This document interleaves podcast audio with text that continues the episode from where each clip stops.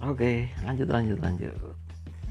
Kita tuntaskan kisah misi rahasia ini bagian yang kelima atau bagian tamat. Kenal semprul apa tidak? Selamat, Sukar S. Sambung Kapolsek Rumbir itu. Sugri dan Tarman pun bingung tapi dalam hatinya mereka berharap agar prosesnya lancar. Aku aslinya Bencang Ageng.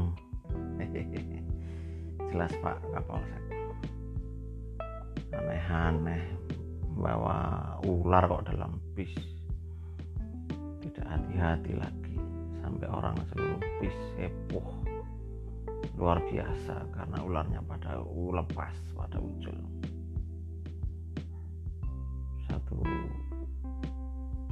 sampai satu. Bis semua orangnya heboh sambung kapolsek keheranan lalu antara Tarman dan kapolsek terlibat pembicaraan yang cukup akrab yang ternyata tetangga desa. Dasar Tarman itu bocah pengal banyak kenalannya di mana-mana. Termasuk di Bujang Ageng. Sementara Sugri ikut mendengarkan dengan mulut sedikit terbuka karena kepedesan sambal nasi kuning tadi. Sesekali Sugri ikut tersenyum, namun wajahnya masih terlihat memelas. Sudah gini aja, yang sing jelas serum anti bisa ular itu dengan suntikannya itu 600 ribu transport administrasi uang rokok jadi satu juta aja. Terus si Supri harus membersihkan rumput polsek yang sudah tinggi-tinggi mengecat dan membersihkan WC dulu.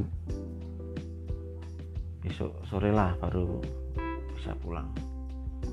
Kata Kapolsek itu mengajukan permintaan setengah perintah. Gimana Kri? Mau tidak kamu pulangnya besok sore? Disuruh bantu-bantu dulu di sini. Tanya Tarman. Alah, kayak ikut Jepang aja. Keluh Sukri. Maksudmu gimana? Tanya komandan sambil melotot pakai kerja remusa segala pak jawab Sukri agak takut oi ini minta diborgol lagi apa ya?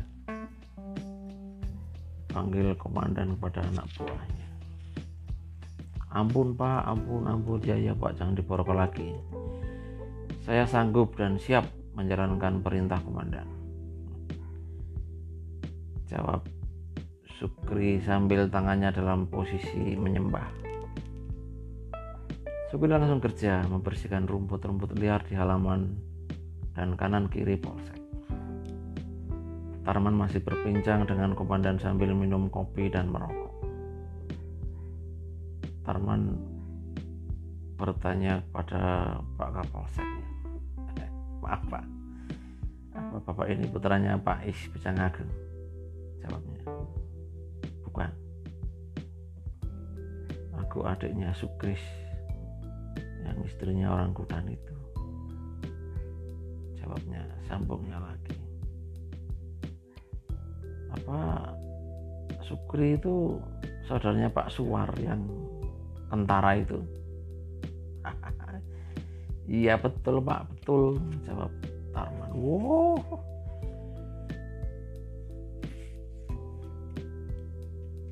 Suruh berhenti aja itu si Sukri aja lah. Cuci-cuci muka dan tangan saja. Sudah sudah suruh pulang saja kata kapolsek itu Tarman pun menjawab. Tarman pun menjawab. Terus masalah serum dan lain-lain. Tapi bagaimana pak? Sudah sudah sudah. Tidak perlu dilanjutkan. Sekarang pulang saja. Ini nih tak kasih ongkos untuk pulang. Minta pak kapolsek. Bagi Kapolsek kalau mendengar nama Suar terus ingat utangnya kepadanya kalau pas pulang cuti lebaran saja selalu menghindar. Gak ketemu siswa. Tarmin pun Tarman pun memanggil Sukri. Rui berhenti dulu sini tak bilangin. Jawab Sukri tanpa menoleh. Bentar bentar tanggung. Kalau tidak selesai-selesai nanti tidak pulang-pulang Tarman merasa tidak nyaman hatinya. Karena kebaikan komandan maka ia tetap berusaha menyerahkan uang satu juta itu untuk mengganti serum. Yang pada akhirnya diterima juga uang tersebut dan keduanya bersalaman. Deal. Kri ayo pulang. Sudah beres. Teriak. Tarman Sukri nampak bingung berjalan ke arah Tarman dan komandan. Sudah masuk Sukri, sekarang boleh pulang. Salam ya buat Mas Suar, kata komandan. Keduanya lantas berpamitan pada komandan dan semua petugas jaga yang ada di situ. Selanjutnya nampak Bos Tarman menyalakan mobil carry biru. Sugri pun masuk ke dalam mobil dan siap meluncur ke Pakudan. Tidak banyak pembicaraan dalam perjalanan mereka. Tarman dan Sukri berpikir sendiri-sendiri atas kejadian-kejadian dari kemarin. Mereka pun menyimpannya sebagai pengalaman yang sangat berharga. Oke, tamat juga akhir kisah misi rahasia rahasia. Karena membawa ular di dalam bus. Oke itu tadi akhir lima bagian dari cerita misi si rahasia ini. Oke sampai bertemu lagi di kisah selanjutnya. Tetap stay tune di